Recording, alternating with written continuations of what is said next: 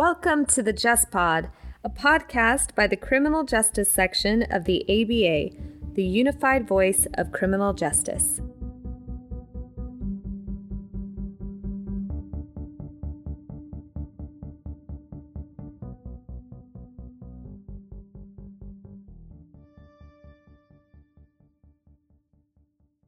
Welcome to this episode of the Just Pod. Today we are joined by Patricia Richman. Patricia, thank you for being here. Thank you so much for having me today. Patricia Richman is the National Sentencing Resource Counsel for Federal Public and Community Defenders. And Patricia is joining us today to talk about the scheduling of fentanyl analogs. It's not a topic I know much about, so let's jump right into the background and we'll let Patricia lead us in that. So, Patricia, let's start by providing our listeners with some basic understanding of this. What is a fentanyl analog? Thanks, Emily. I think that we see a lot of references in the news today to fentanyl and fentanyl analogs. So it's really important to start by defining exactly what that is. The dictionary definition of analog just means something that is similar to something else. And how that's used in criminal law is when the government prosecutes a substance and says that it's similar to a controlled substance, a Schedule One or a Schedule Two substance that has the same potential for abuse and should be subject to the same penalties.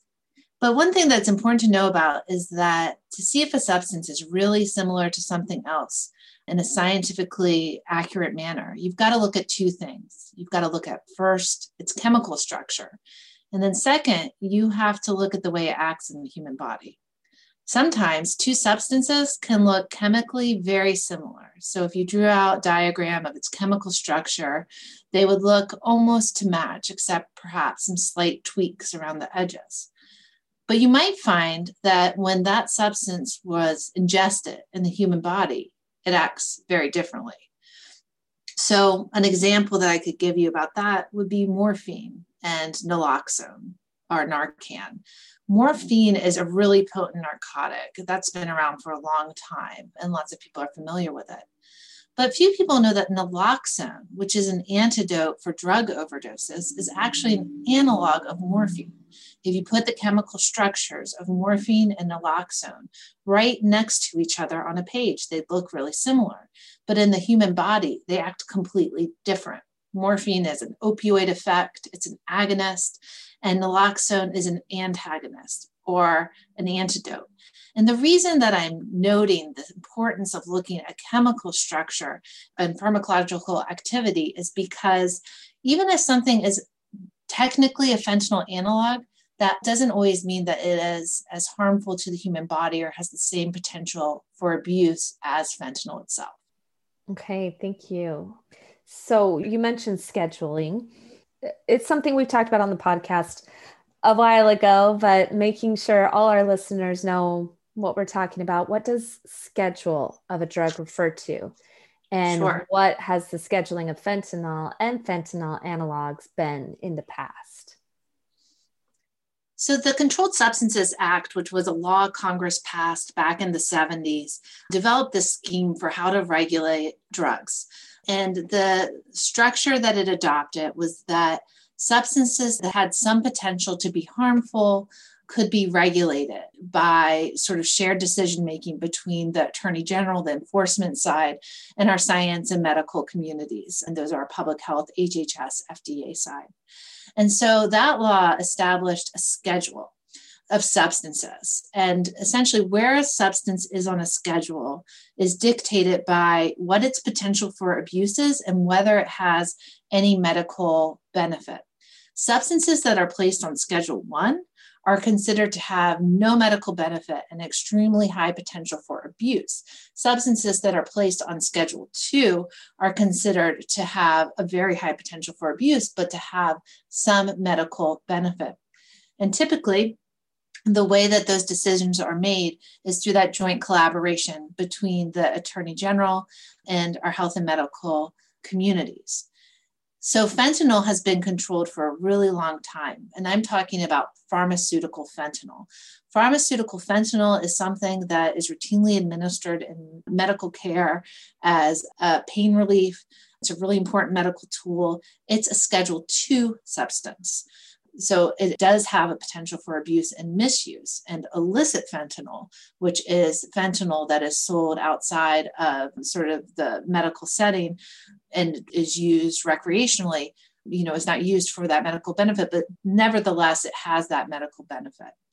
Now, fentanyl analogs have not been uniformly controlled as a class in the past. So remember before I was mentioning that this fentanyl analog concept is really broad. We don't know how many substances that are similar to fentanyl analogs there actually are.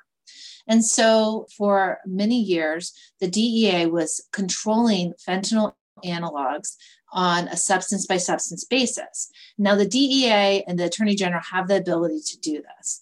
They have the power to temporarily schedule substances if they make a quick finding of some of the specific factors under the Controlled Substance Act. And so they went one by one, and I think they have listed around mm, 27 or so fentanyl analogs, and they classified those as Schedule 1.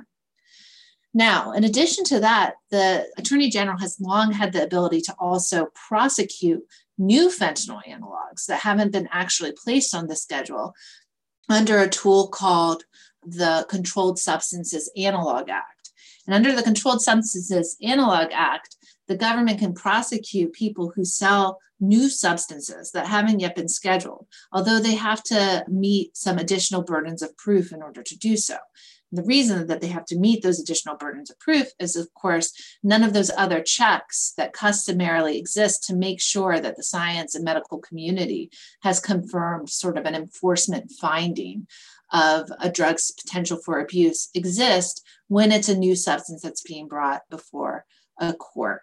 So that has been the approach up until 2018.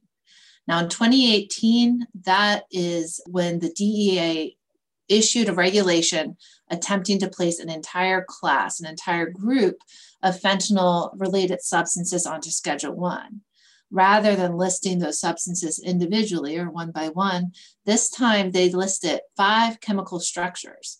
And they said if fentanyl structure had been modified in one of those five ways, it would be counted as a Schedule One drug. Now, of course, they don't know how many substances are even in that group of fentanyl related substances. That's potentially thousands. And it's certain that there's going to be an extremely wide range of potency among those substances. But nevertheless, they just sort of moved all of those onto Schedule One as a whole. All right. Thank you, Patricia. If I'm tracking what I know about the situation right, this was an emergency scheduling authority that you referred to in 2018, correct? Yes. Okay. And so I've actually heard this described as unprecedented. And I'm curious to know what your thoughts on the emergency scheduling of 2018 what would make it unprecedented or what what are your thoughts on this decision well, it was unprecedented because it moved an entire class of substances onto Schedule One. That was the first part of it that was really unusual. And if you look at the CSA, it does not necessarily seem to reflect that DEA has the authority to move an entire group of substances on to Schedule One. Now, DEA can move substances, as I mentioned before, one by one onto Schedule One. And usually, how that works is they make a quick three factor finding. But then HHS and the FDA come behind and they examine that substance. When they confirm that it has a high potential for abuse, they confirm that it doesn't have a medical benefit. But here, HHS and FDA were never asked to do that work. So, what happens in the ordinary course is DEA temporarily schedules a substance, a single substance. Then there's a two to three year period where HHS and FDA do their scientific analysis of that substance. And if they agree with DEA, then that's it. At the end of that period, that substance is scheduled. But here, they never asked HHS and FDA to do that work. And I'm not sure why. It may be because, as HHS testified, that they didn't think and by they I mean HHS, didn't think it was scientifically possible to assess the potential for abuse or potential medical benefit of an undefined class of substances which exists now and in the future. So, those are all factors that contribute to being called unprecedented. And the fact that they didn't ask for the scientific community to confirm that means that they had to instead come to Congress and ask for them to make that control permanent. And that's a problem because without the scientific community performing their customary role of evaluating whether substances should be in or out Schedule 1, that means that a broad set of compounds, including substances that could become potentially new vaccines or treatments against opioid misuse and overdose, could have been improperly classified. And that has serious implications, both for criminal justice and for research. Yeah. So let's talk about those implications and potential impact. You know, I think for myself, I imagine that for some of our listeners, you know, the initial reaction to fentanyl is the association of, oh, I remember reading about fentanyl and I still continue to read about fentanyl in the news. It's scary, it's killing people. You're making the distinction here. There is a difference between fentanyl, the illicit drug, and fentanyl analog you know, for me, I just I imagine that part of this emergency scheduling was in response to what seemed like sort of an outbreak potentially. And maybe I'm not connecting the right dots here, and feel free to disagree with me. But you know, as we had that in consideration, and I'm sure that there will be people listening that think, well, I am worried about that place of that drug out in society and the danger it poses and you're making this distinction and I'm, I'm not trying to say that it's an incorrect distinction. I'm trying to just reinforce the distinction about fentanyl analog and its potential use and you know how this would get in the way of that. I'm interested to hear more about your thoughts on maybe those things but also let's dig into that potential impact of moving the drug into schedule 1 and what it might mean for criminal justice especially when we consider things like racially disparate impacts or others. So that was a lot that I just put on you, but would you elaborate on your thoughts on all of that? Yeah, definitely. I'm going to take a stab first at sort of the science and research side with the huge caveat that I am not a scientist and I'm not a pharmacological researcher. Sure. But I have friends now who are, who have been looking at the impacts of class-wide scheduling for a long time. And so there's a neurobiologist from Columbia University. Her name is Dr. Sandra Comer. And she has examined the unintended consequences of class-wide scheduling on research. What happens when you say that an unknown number of substances, some which are likely, no doubt, very harmful, but some which may be absolutely inert and have no effect at all are suddenly moved onto Schedule One. And what she's explained is that that can really chill scientific research and study. And that's a big deal when it comes to fentanyl analogs because it's possible that the keys to treatment for uh, addiction disorders and for overdose is going to be found in the research of fentanyl analog substances. In other words, a substance might be out there that, like naloxone, is structurally similar to fentanyl. But when it gets into the human body, what it actually does is act as an antidote. So she's laid out all of the research implications of that because once a substance is placed into Schedule One, it becomes a lot harder to research. It's more expensive, there are more regulations to wade through a lot of the big pharmacological companies are a lot more hesitant to engage in research of schedule 1 substances than they are of substances on the lower schedule. And this is an issue you've probably you know thought about in terms of marijuana where it comes up a lot. A lot of those same issues come to bear when it comes to schedule 1 classification of substances.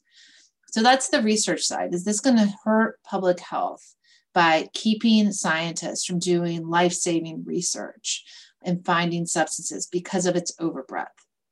So, You know, the flip side of that is sort of criminal justice and public safety considerations, right? So someone might say to me, sure, Patricia, there might be this impact on research, but you know, this is going to keep harmful substances off the streets, right? It's going to stop overdose deaths. And that's been the argument in support of this class wide scheduling. The argument has been that it will reduce the number of new fentanyl analogs in the country and that we'll see a decline in overdose deaths. There's not factual support for that argument. The rate of overdose deaths have just continued to rise during the three years that the fentanyl analog class-wide scheduling has been in effect. And the amount of fentanyl and fentanyl analogs coming into the country has also increased. Now, in fairness, there has been a drop in certain types of encounters with new fentanyl analogs in the field, but the GAO examined that drop and they could not determine a causal connection, whether a causal connection existed between that and class wide scheduling because of just a lot of other factors going on. So we're not even sure that it's doing the thing that it's supposed to do or that it will continue to do that. And unfortunately, we have a really long timeline of evidence that drug controls don't decrease the supply of harmful things. Methamphetamine has been illegal, I think, since the 60s, a Schedule One substance. It's coming into the country in quantities higher than before and in a form that's purer than ever before. And so these sort of control approaches, domestic control approaches, have really been shown not to work and doing what we want them to do, which are to decrease overdose deaths. Now, I want to talk about, you know, I talked a little about public health and I talked a little bit about research, and now I want to talk about what it means when something is treated as a fentanyl analog in a criminal prosecution. Mm-hmm. So, fentanyl analogs are subject to some of the harshest mandatory minimums on the books. A substance containing any detectable amount of 10 grams. So, if you have 10 grams of something and there's any trace amount of a fentanyl analog in there, that's going to trigger a five year mandatory minimum. If you have a substance that has 10 grams with any detectable amount of a fentanyl analog, that triggers 10 years. The quantities for fentanyl the substance I began talking about at the beginning, fentanyl itself, 40 grams, any trace amount of fentanyl in that triggers five years. So the penalties for fentanyl analogs are about four times more severe than those for fentanyl. And so, what are we seeing in terms of fentanyl analog prosecutions overall in the field? Well, we're seeing a massive uptick in those prosecutions. And what we are seeing even more is the treatment of fentanyl and its analogs in these cases almost as a sentencing enhancement. So most of these cases are polydrug cases. So it's rare to find a case where the government is prosecuting somebody for just a fentanyl analog. Usually, what you have is a case where there are multiple substances heroin, cocaine, fentanyl, fentanyl analog involved. And folks in the field who are on the front lines of defending these cases would tell you that they're starting to see fentanyl and its analogs pop up in everything. And so once you have that substance, all of a sudden a case maybe that would just, if it were just heroin, carry no mandatory minimums at all, skyrockets into a case where there are very severe mandatory minimum penalties brought to bear we've seen an over 5,000% increase in fentanyl analog prosecutions since 2015. And the majority of those have involved mandatory minimums. And most of those cases involve individuals who are Black or Brown. They are 68% being charged against individuals who are either Black or Hispanic. So we're seeing a real repeat of what we saw play out in the war on drugs, where communities of color bear the disproportionate brunt of these prosecutions. Now, people might say, well, it's good that we're prosecuting people because we've got to keep this stuff from coming into the country. But the problem is, is that's not who they're prosecuting. The majority of individuals who are prosecuted for these substances are street level or minor participants. In drug trafficking. And we know, and we've seen over and over again, that these individuals are replaced very quickly and that that does nothing to cause a decrease in supply. I'm not aware of a single prosecution that's taken place under the class wide scheduling that's been against a so called kingpin or an importer to date. So I'm curious to know, you know, we talk about how there's not enough evidence to support that this is making the sort of impact that lawmakers are hoping that it will make to curb the harmful impacts on society of deaths and the flow of these drugs in trafficking situations and preventing overdose. Are there alternatives to prosecuting these as Schedule One that advocates are putting forward? Is there any other sort of recommendations to try and address these public health concerns? Yes, definitely. I mean, I think the, the overriding message is let's take the lesson from the past and let's turn away from an enforcement first approach to drug control problems. And so there are a lot of proposals out there for public health oriented approaches that look to treatment and community support rather than enforcement. And that's so important because when you begin to get, you know, test strips out there and clinics for people to receive appropriate treatment and make that widely available, when you start to take measures to destigmatize drug use, right? Maybe you're not afraid to pick up the phone and call the ambulance when somebody you're using with begins to overdose. Right now, um, there's an approach in a lot of jurisdictions where they treat every drug overdose death as a crime scene. What that does is it really disincentivizes folks from reaching out for help. So there are a lot of public health oriented proposals out there. There's the Stop Fentanyl Act, which is a bill that's been introduced in the House that's just a whole package of public health based interventions that really focus on moving us away from enforcement. One thing to remember is that the drug laws of the 80s and 90s contained a lot of money and funding for substance abuse treatment. They contained a lot of resources for that. But the thing is, is that enforcement always drowns everything out right? I think we need to move away from viewing enforcement as a useful tool to reduce the amount of drugs in our country. We have no evidence that that works. We only have evidence that it doesn't work. Mm-hmm. Well, thank you for sharing that. Um, yeah, it's certainly a complex issue. So, thank you for putting forward some of these other ideas for our listeners to consider as well as they try and track the issue. So let's talk about where it stands today, or not literally today, but I believe there was a recent hearing which included the White House on the topic of the 2018 class wide scheduling of fentanyl analogs, the Schedule One drugs. So, why is this happening now?